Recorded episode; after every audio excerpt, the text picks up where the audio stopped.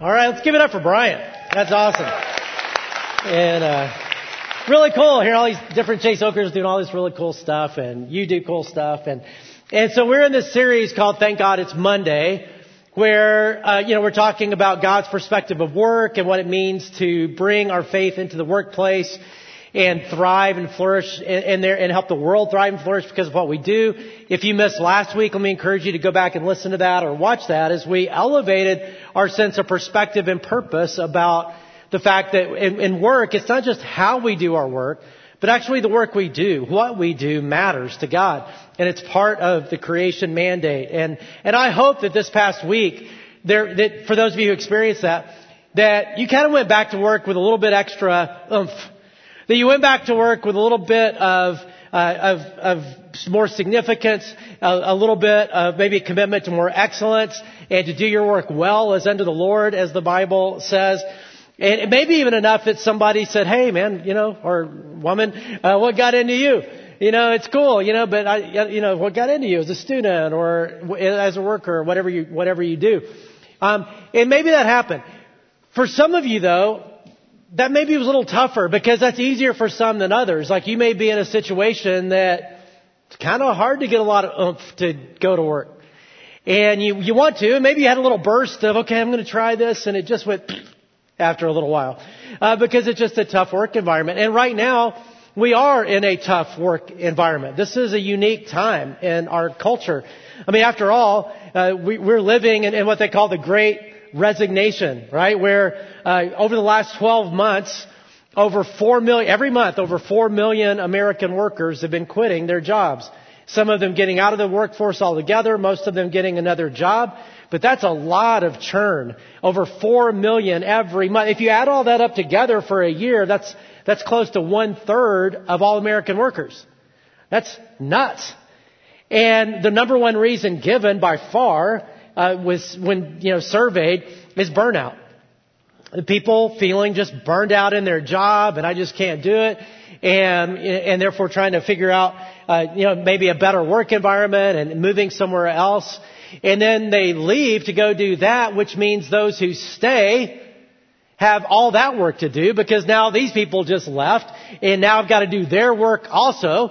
And then even if you try to find somebody, which is hard to do, to get somebody to come in, you've got to train them, which means you've got to do all that work plus train these people. And it's like triple duty and talk about burnout. And that's why in a recent study that I saw just about a month ago, they did it. 89% of those surveyed across all work in our culture, 89% said they're dealing with burnout personally. And burnout is a big deal. It's not just sort of, oh, I'm tired. I mean, burnout is a much more significant thing than that. 89%. Well, what do you do? Well, it seems like what a whole lot of people are doing, right, is saying, well, since I'm burned out and I'm, obviously I need a new work environment and they're switching jobs and, and that may be the right answer. I mean, for some people, I'm sure it is. Like if you, if you're in a partic- particularly toxic work environment, then sometimes that's the right answer. Or maybe you're in a job where it, your, your responsibilities don't match your gifting and your strengths. We'll talk about that in a, in a couple of weeks. Actually, Ryan will um, then that's a problem. Right? That's worth. That's a sure answer to burnout is uh, being in a job that does not appeal, does, is not involved in your strengths. But I wonder if a whole lot of people are thinking the answer is to just go somewhere else and get another job, when really that's really not the problem. And, and already uh, they've surveyed some of those who've left in the uh, in the Great Resignation just months, you know, ago or days ago, whatever. And they've already found out that of those surveyed, 26% said they regretted it. 42% said they didn't go as strong as saying they regret it, but they said, hey, it wasn't, changing wasn't what I thought it would be. Like the grass really wasn't greener when I made the change. And they're still in the honeymoon phase of their job you know, in the first few months where everything seems great and they, everybody thinks they're great.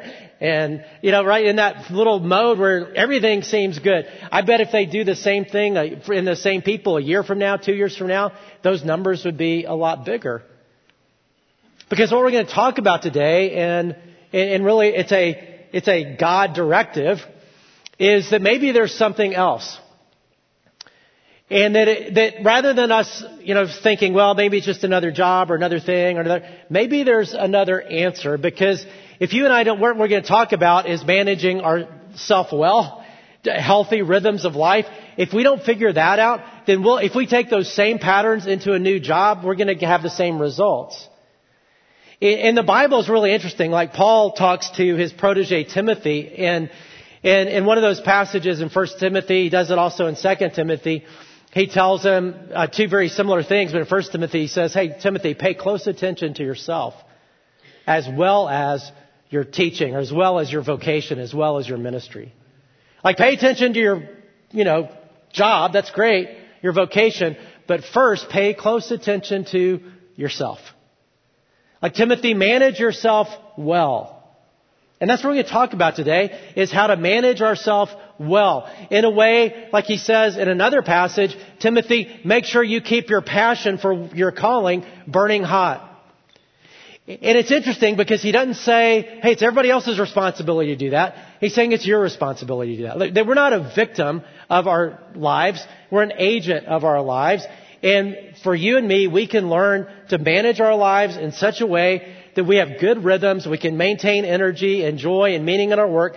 If we don't do that, it doesn't matter what our job is, we're going to find ourselves full of anxiety and burnout and all kinds of things. So let's talk a little bit about um, the, this work-life rhythm, healthy rhythms. I mean, self-management is a really big topic. We're just going to focus on work-life rhythm. And notice I, I didn't say work-life balance. So this is a balance beam. Why they gave me a pink one, I don't know. Not that there's anything wrong with that, but I just, you know, they did. So, you know, a lot of times you'll talk about work-life balance and the trick is, oh, we, we need to learn to be balanced, you know, and, and to keep everything in balance. Um, and that's hard to do. It's pretty much impossible to do. And I don't have all that great of balance and also have a strained Achilles, which doesn't help. Um, and, and I, I'm not going to try to do much on this balance beam, even though it's only inches above the ground. Um, I wish I was Simone Biles, you know, ability, and I could do a double flip or something like that. I could try that. It would be a way for Chase Oaks to go viral, you know. Texas pastor attempts a flip, uh, and you know, look at the disaster that happened. I can do something. I, I, I, is that good? All right, there we go. Right, so a lot of people, you know, they try to be balanced, right? And that's the trick. You're like, I'm going to do everything balanced, my family, my job, my volunteering, and all that kind of stuff. And, uh, and wonder why you always feel guilty all the time. When you're at work, you're feeling guilty about the other stuff. When you're at the other stuff, feeling guilty about work. Um, because that's just not the way life works. We're never actually told to be balanced. Uh, what the Bible emphasizes is really different. To have periods of imbalance. But just keep those in, in rhythm. Seasons. So you'll have a season of work, you have a season of this, a season of that, and there's a way to keep life in healthy rhythm where you're all in. In, this, and then you're all in over here. And as long as we can keep healthy season, healthy rhythm, then we can uh, we can continue to have energy and drive and all that that God wants for us, and have joy and meaning in our work. So let's talk about healthy rhythms. That's what we're going to talk about today. Is how you and I are created for this. We'll talk about healthy, like daily rhythms, even more about weekly rhythms, and a little bit about yearly rhythms and how to do that. And to do that, we're going to go all the way back to Genesis, where we started last time. We did the same thing last time when we talked about the story of work. And in Genesis 1 and 2, if you remember when God is creating the world, He works for six days, right? Creating different things. And, but notice when you read those passages that He doesn't just keep working through the night. It's not a 24 hour day. At some point, He bounds even His day which we'll get to daily rhythm, where he stops working. Not because he's done, he's not done, but he stops. And if you, if you remember when he stops, he looks with satisfaction and he says, this is good. This is good. This is good. Each day until, if you remember from last week, he gets to humans and he says, what? Oops. Yeah, no, he says this is very good. Yeah, that's right. Very good. Um, and even after that, we see after the days of creation, he joins Adam and Eve in the Garden of Eden, where they're working, cultivating the, you know, making life work, the garden, all that kind of stuff. And he walks with them in the cool of the day, meaning work's over. The day's not over, but work's over, and they walk together in the cool of the day, and they engage, and they engage life without work. And I just say that, even though this is a brief stop on this little story of this work, rest, engagement, disengagement rhythm, but even daily to think about that, and that's all the more difficult now with technology. Because we're always on. We've always got our phone, our laptop's just right over there, especially for people who work at home. Their little office is just right over there. And it's so easy, right, to just, oh, I can do this email, I can check that, I can do that, I can do, and never really have any space of time just to be off. And God had a time and He modeled that with Adam and Eve, just a daily rhythm of work and rest, work and replenishment. But even more significant is the weekly rhythm. So he, he works for, you know, the six days and creates, and on day seven, he does something that's surprising. So it says in Genesis 2, 1. So the creation of the heavens and the earth and everything in them was completed. On the seventh day, God had finished his work of creation, so he rested from all of his work. Now, I don't know about you, but it's easy for me to imagine God creating. I don't know what that looked like, but it's just easy for me to see God, think of God doing that. So he wants to create the sun and the stars, right? And he says it, the sun and the stars, and boom, boom, boom, boom, boom, boom, you know, and then the moon, and boom, and, you know, gerbils, and bam, or whatever, right? He's doing all those little, and, and all this, like that is like, ooh, that's God, that's strong. But it's just hard for me to picture God resting. Like, what did that even mean? What, what does that mean? Because we know God doesn't slumber or sleep. We know He doesn't get, he, we get depleted. He doesn't get depleted, but He chose to rest, to take His energy another direction, away from vocation to avocation to recreation to something. Like He's, He's, He's taking His energy and enjoying life in a different way than accomplishing. And now remember, you and I are created in His image. So when we look at patterns that He chooses, that's important because, as we're going to see, we're designed in a similar way, except we need it even more. In fact, verse 3 gets even more significant for you and me because he not only does that, but he does something else. It says, And God blessed the seventh day and declared it holy because it was the day when he rested from all the work of creation. So the seventh day, which will come to be known as Sabbath day, Shabbat in Hebrew just means to cease, to stop. He does two things. He blesses it, and then he declares it holy. So what does it mean to bless? What, what does that mean? That he blessed the day.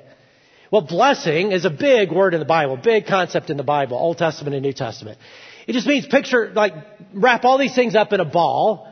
Uh, joy, fulfillment, happiness, meaning, connection.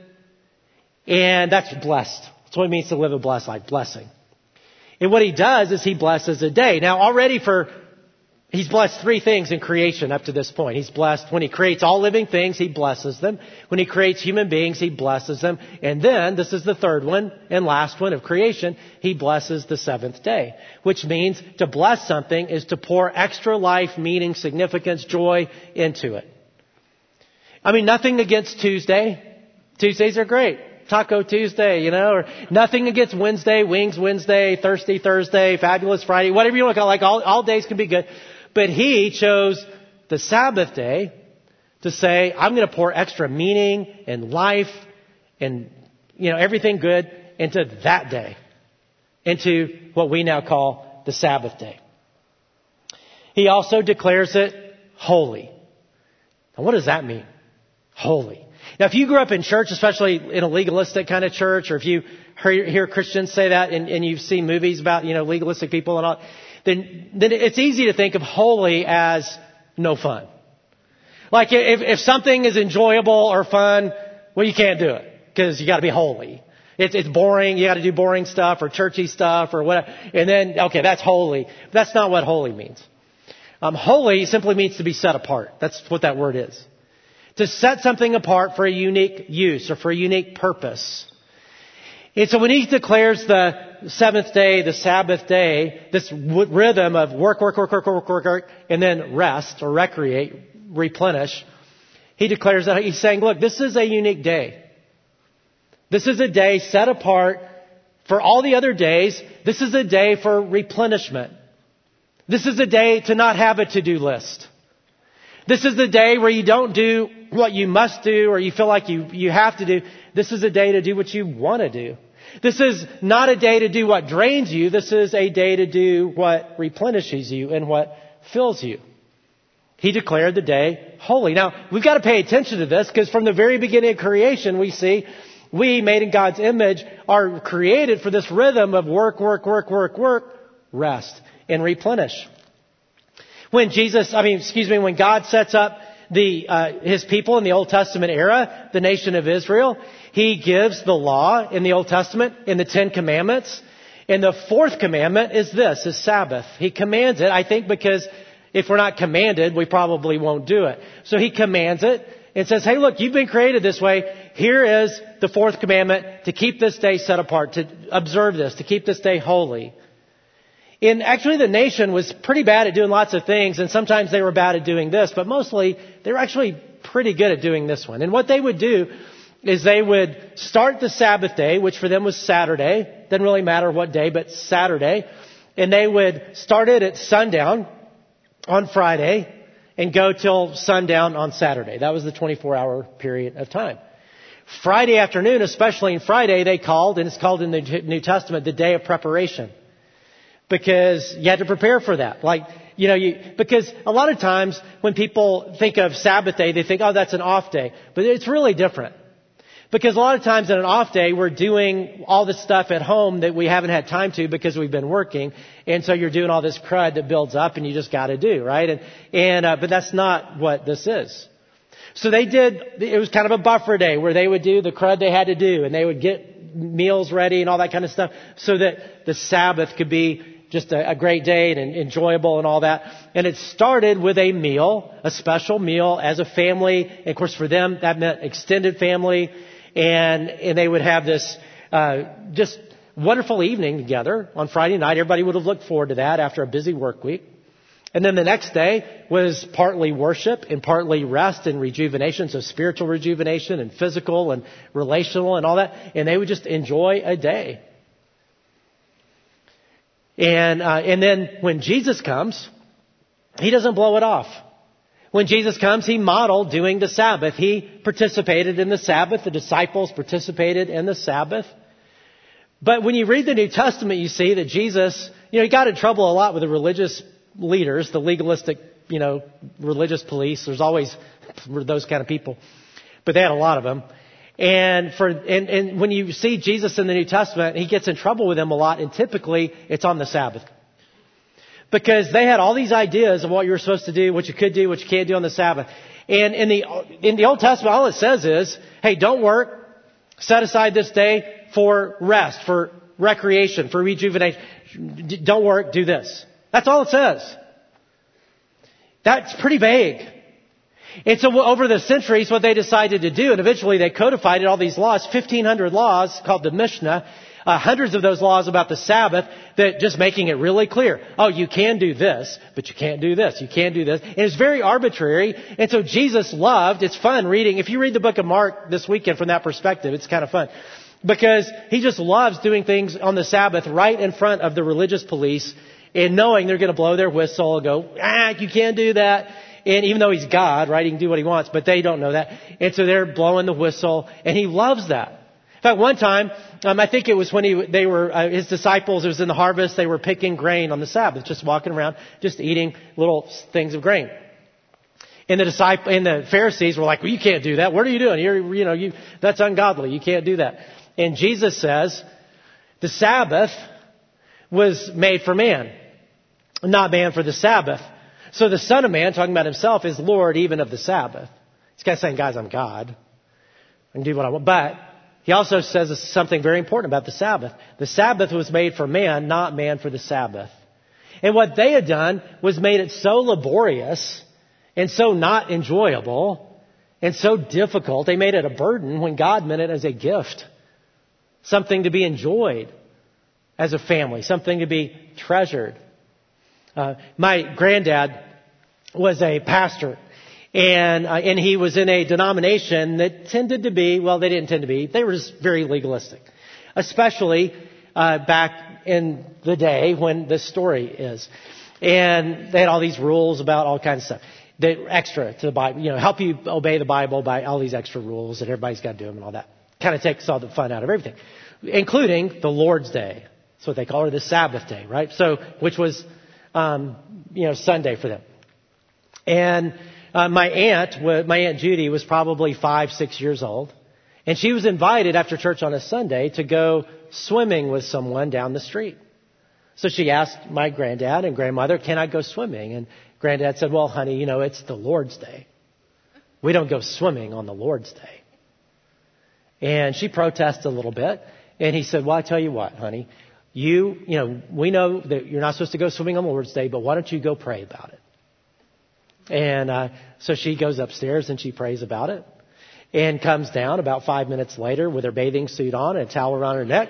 And, uh, and my grandmother said, where do you think you're going? And she said, well, you told me to pray about it. I did. And God said, going swimming is a perfect thing to do on the Lord's day. And, uh, and, and my grandmother looked at my granddad and said, now what are you going to do? And he said, well, if the Lord told her to go swimming, I'm not going to get in the way. She's going to go swimming. Which I think not only helped her, right, but helped him too, kind of loosen up a little bit because that's the spirit of the Sabbath. Interestingly, this is a by the way. You didn't pay for this if you gave money to. Uh, this is a bonus. Okay, so um, when Jesus, one of the things he gets in trouble for doing on the Sabbath a lot is most of his healings we have in the New Testament are on the Sabbath day. And um, and the Pharisees, oh, you can't do that. You can't heal this person that's been lame forever, and now he's walking on the Sabbath. Shame on you. And Jesus is like, really? That's your focus right now? this guy who's been lame his whole life is now walking and you're upset with me for healing him.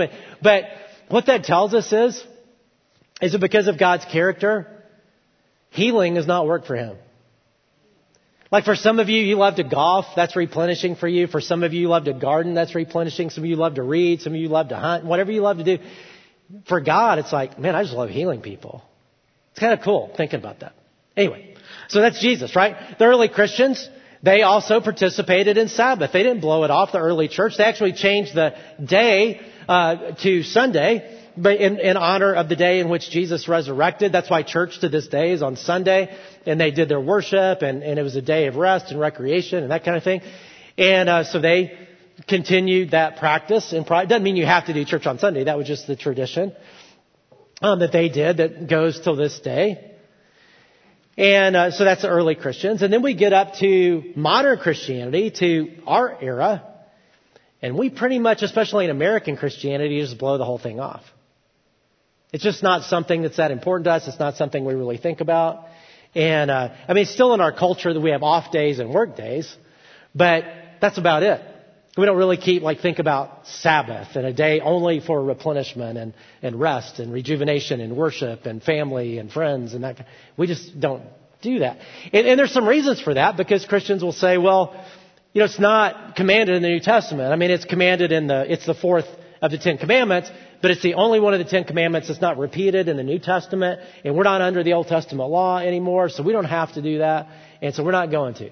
You know, we don't have to do the Sabbath, so we're not. The pro- and, I, and I've been there. I mean, I am not a good Sabbath guy. So you think, well, why are you preaching this message? That's a really good question. I, but I'm going to try. Okay, I'm going to try to do better. Um, I'll talk about that. But um, but I've kind of blown it off. But the problem with that way of thinking is that it predates the law. It goes all the way back to when we were created. It goes all the way back to Genesis. I mean, Jesus did it too, but, and that should be enough for those of us who are Jesus followers, but still, go, going all the way back, it is part of our, so if you and I, it may not, like, I don't know, you have to feel overly guilty if you blow it off. It's just not smart to blow it off. It's just really unwise to blow it off. And it actually is ungodly to blow it off because God didn't blow it off. This is part of how you and I are created with this rhythm. And, and if we don't do it, we just hurt ourselves and, and wonder why we're so exhausted and joyless and our soul is not as connected to each other and to God and, and all that. It, it would have been way, it could be way different if we simply honored this rhythm. Um, to that point, so years ago, a, a wealthy business guy in Dallas who's in heaven now, he died a few years ago, his name Bob Buford. He sold a company, made a bunch of money, and he didn't have any, his, uh, his son unfortunately had died young and he, they had no kids. And so his deal was, I want my last check to bounce. And I'm just going to make sure this money goes to do all kinds of things to further God's purposes in the world. Well, I was the recipient of some of that, and, and uh, he took an interest in about 10 pastors at the time, and he took us, he paid for us to go through what we would not have had access to go through or been able to afford. And that was this executive coaching experience that was, uh, in order to be in this, you had to be a C-level leader at a Fortune 500 company. So large, huge company, C-level leader. So we were there with CEO, 10, us 10 pastors with these CEOs and CFOs and COOs and C whatever O's. And we were there and they were all looking at us like, what are you doing here? Cause they had a lot nicer watches and clothes than we did. But, uh, so we're, you know, they're doing this thing. And it's really interesting because a lot of it, and they were trying to talk people into doing this, and they had all this research underneath it. We're talking people into uh, dividing your week, time management, into different days, three kinds of days. Uh, first one was a focus day, where you said, hey, all this stuff that you never get to, that it's most important for you to get to, but you feel guilty all the time, or you just feel like you can't do it because everybody's pulling you so many directions. The things that your company needs you to do most, and, and, and you can't really delegate, put in a, at least one day a week, maybe two days a week, that's a focus day, where you focus on that. You don't let anything crowd it out. It's a focus day. And then you have days that are buffer days. That was the second kind of day, where you're just doing all the stuff you got to do. And the third day is the most important in their system, most significant. They called it a free day. And they defined a free day as a 24 hour period of time where you only did that which was replenishing. In fact, if you, it, the, their rule, they were uh, like the Pharisees. If you, if you answered one email for 10 seconds on your free day, you had to call it a buffer day. It was just ruin. A 24 hour period of time where you did only, no work, only that which was replenishing and restorative and, you know, all that. And they had all this research to show that when people started doing this at that level, how their creativity spiked, how they better ideas, how not only their career uh, did better, but how their department, even how their whole company did better as a result. And why they also had all this brain research too to show that I think it's beta waves or something, if I remember right, maybe theta. I don't know. I don't. It was a long time ago. But uh, where you know you, creativity doesn't happen in work mode. Creativity happens in non-work mode. That's why when you're in the shower, not only do you sing awesome, but you have your best ideas, right? Because your brain's just in another mode and you're like, ooh, that's a good idea, right? Because that's the way we're created. Well, they didn't talk about creation. This wasn't a Christian thing. But they had all this research to demonstrate that if you, if, if they could just talk to executives into one free day a week, how everything in their career and life and relationships and their company would be way better. Now, for those of us who are pastors, we were looking at each other like, man, they could have saved a lot of money. Like, I, I mean, it's cool they did the research, but if they just read Genesis 2, like, you know, because it goes all the way back to creation. It's the way we're, it, it, but it is interesting, right, to see just empirical research be like, yeah, you should do that. It's a novel idea. It also happens to be thousands of years old, but still, novel idea.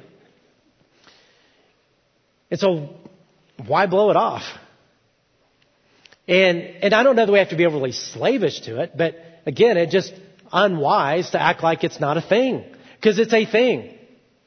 And, and if we don't want to end up feeling constant burnout and, and if we want a richer life with God, a deeper soul, better relationships with each other, with our families and our, I mean, it is a really important rhythm of work and Sabbath rhythm and to say, I'm going to choose a day of the week to, to do that.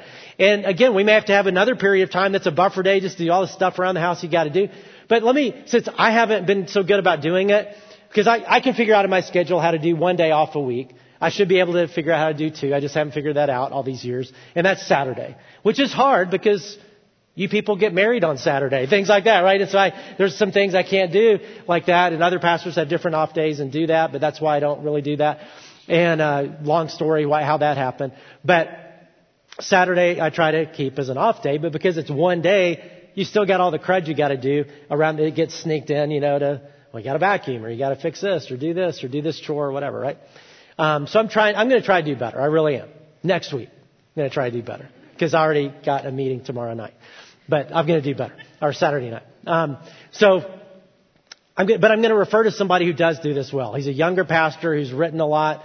And uh, his name is John Mark Comer. He's written a great book called The Ruthless Elimination of Hurry, where he talks about how he does this. Also a book called Garden City, where he talks about this. And, and I'm just going to describe what he does. Because again, the idea of a Sabbath is to do that which is restorative. And even if this, even in this thing that we went to with the CEOs and stuff, they made you list out, here are the things that drain you, and here are those things that fill you. And on that day, he just said, hey, all the things that drain you, like for me, things like manual labor, uh, drains me, right? Uh, there's a lot of things that drain, or, but here's the things that fill you. So you, on that day, it's only what fills you and, and all that. Well, here's how John Mark does it. So he works on Sunday because he's a pastor and he preaches, and so that kind of kills Sunday for him. For some people, Sunday is part of the worship experience, is part of Sabbath, and that's kind of the traditional thing. And um, and even a lot of people love to volunteer, and it's just life giving for them, and all that. And that's great too. And that, that's so you can do Sundays whatever day. You can do Monday. You can do any day you want.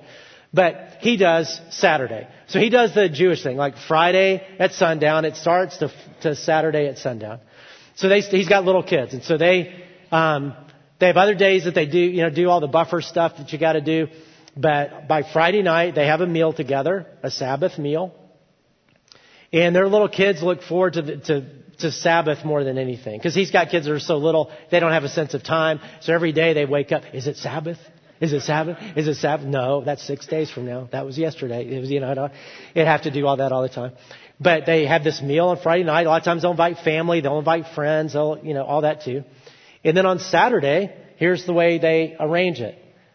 And they've got their little rules. He says, we do sleep in, relax, spend time in the scriptures, pray, eat our way through the day, enjoy nature, go for a walk to the park or sometimes on a light hike, spend time with close friends and family.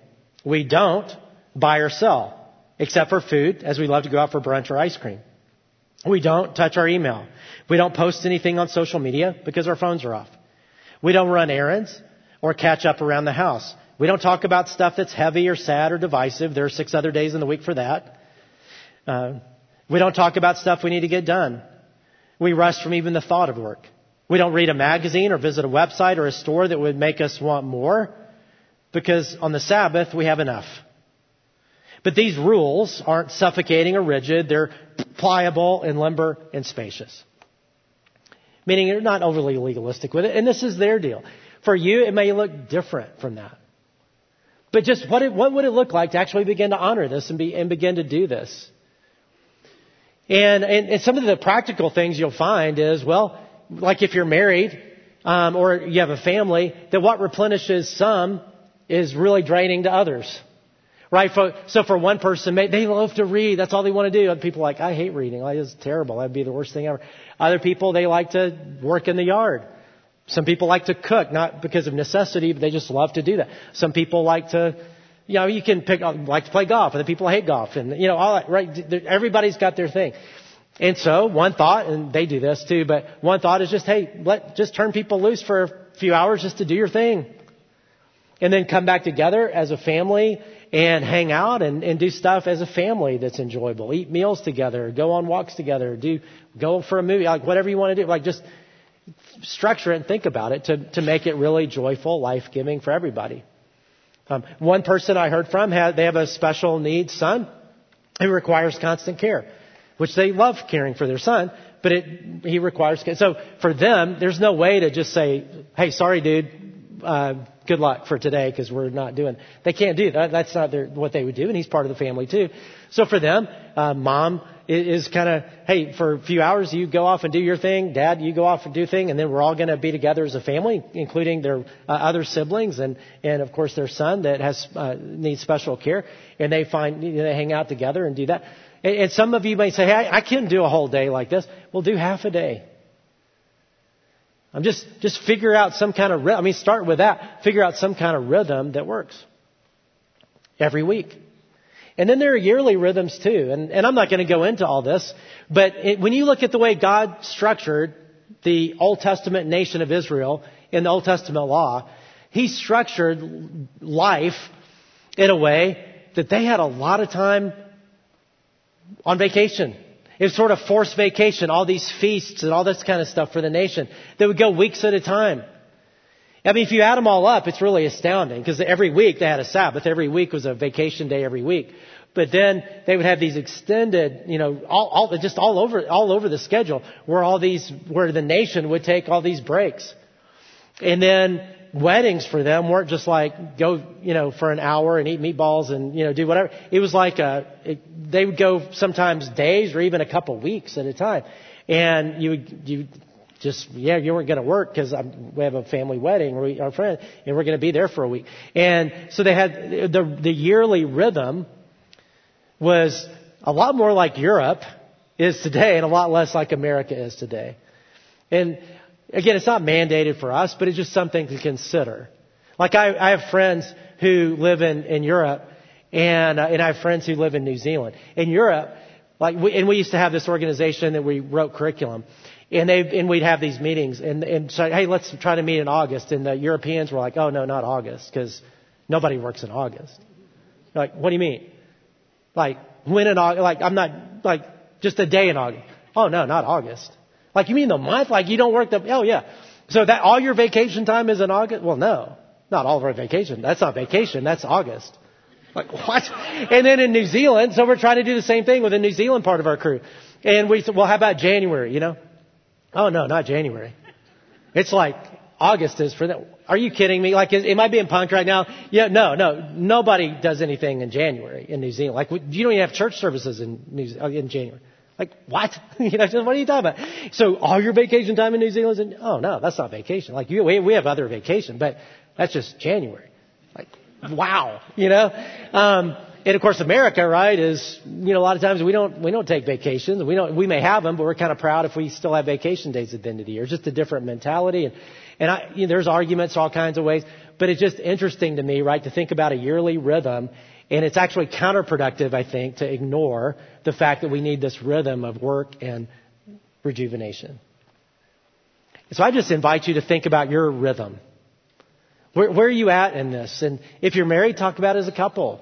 If you're you know, as a family, it'd be cool to talk about as a family. I mean, one thing is like competitive sports. That's hard. You know, is that rejuvenating or not? Or I don't, figure it out. I don't know. We we I, I can't talk about that too much anymore, but because uh, I don't have time. But just figure it out what that means for your family. And uh, if you're single, talk about it with some friends. And and I, I think it it's great to include other people. Not just you don't have to just do it as a couple. You don't just have to do it by yourself. You don't just have to do it with your family. You can invite other people in to participate. And uh, and think about people who may be alone. That's no fun. And include them in. And but whatever you do, just take some time to think about. Again, you can blow it off if you want, but don't be surprised if you find yourself exhausted burned out, not overly creative, your soul pretty shallow, and your relationship's pretty shallow. And if that's what you want, go for it. But if you want something more than that, it's probably wise to pay attention to how we're created, to live like Jesus lived, to model what God modeled for us, and to do what the fourth commandment said. To take a day as a free day. And it is a, not natural, it is a skill to be developed. And God will help us do it. Let's bow our heads together. Now, Father, I thank you that you are very clear how you created us for this rhythm of work and rejuvenation. Work hard, play hard. And, and, Father, in all the craziness of our culture right now, where so many people feel so exhausted and illegitimately so, just overstretched, overworked, Father, would you help us all the more to pay attention to this and, and help us take our part of responsibility to pay close attention to ourselves. And I pray you'd help us to do that well and to manage our life well. In Jesus' name, amen.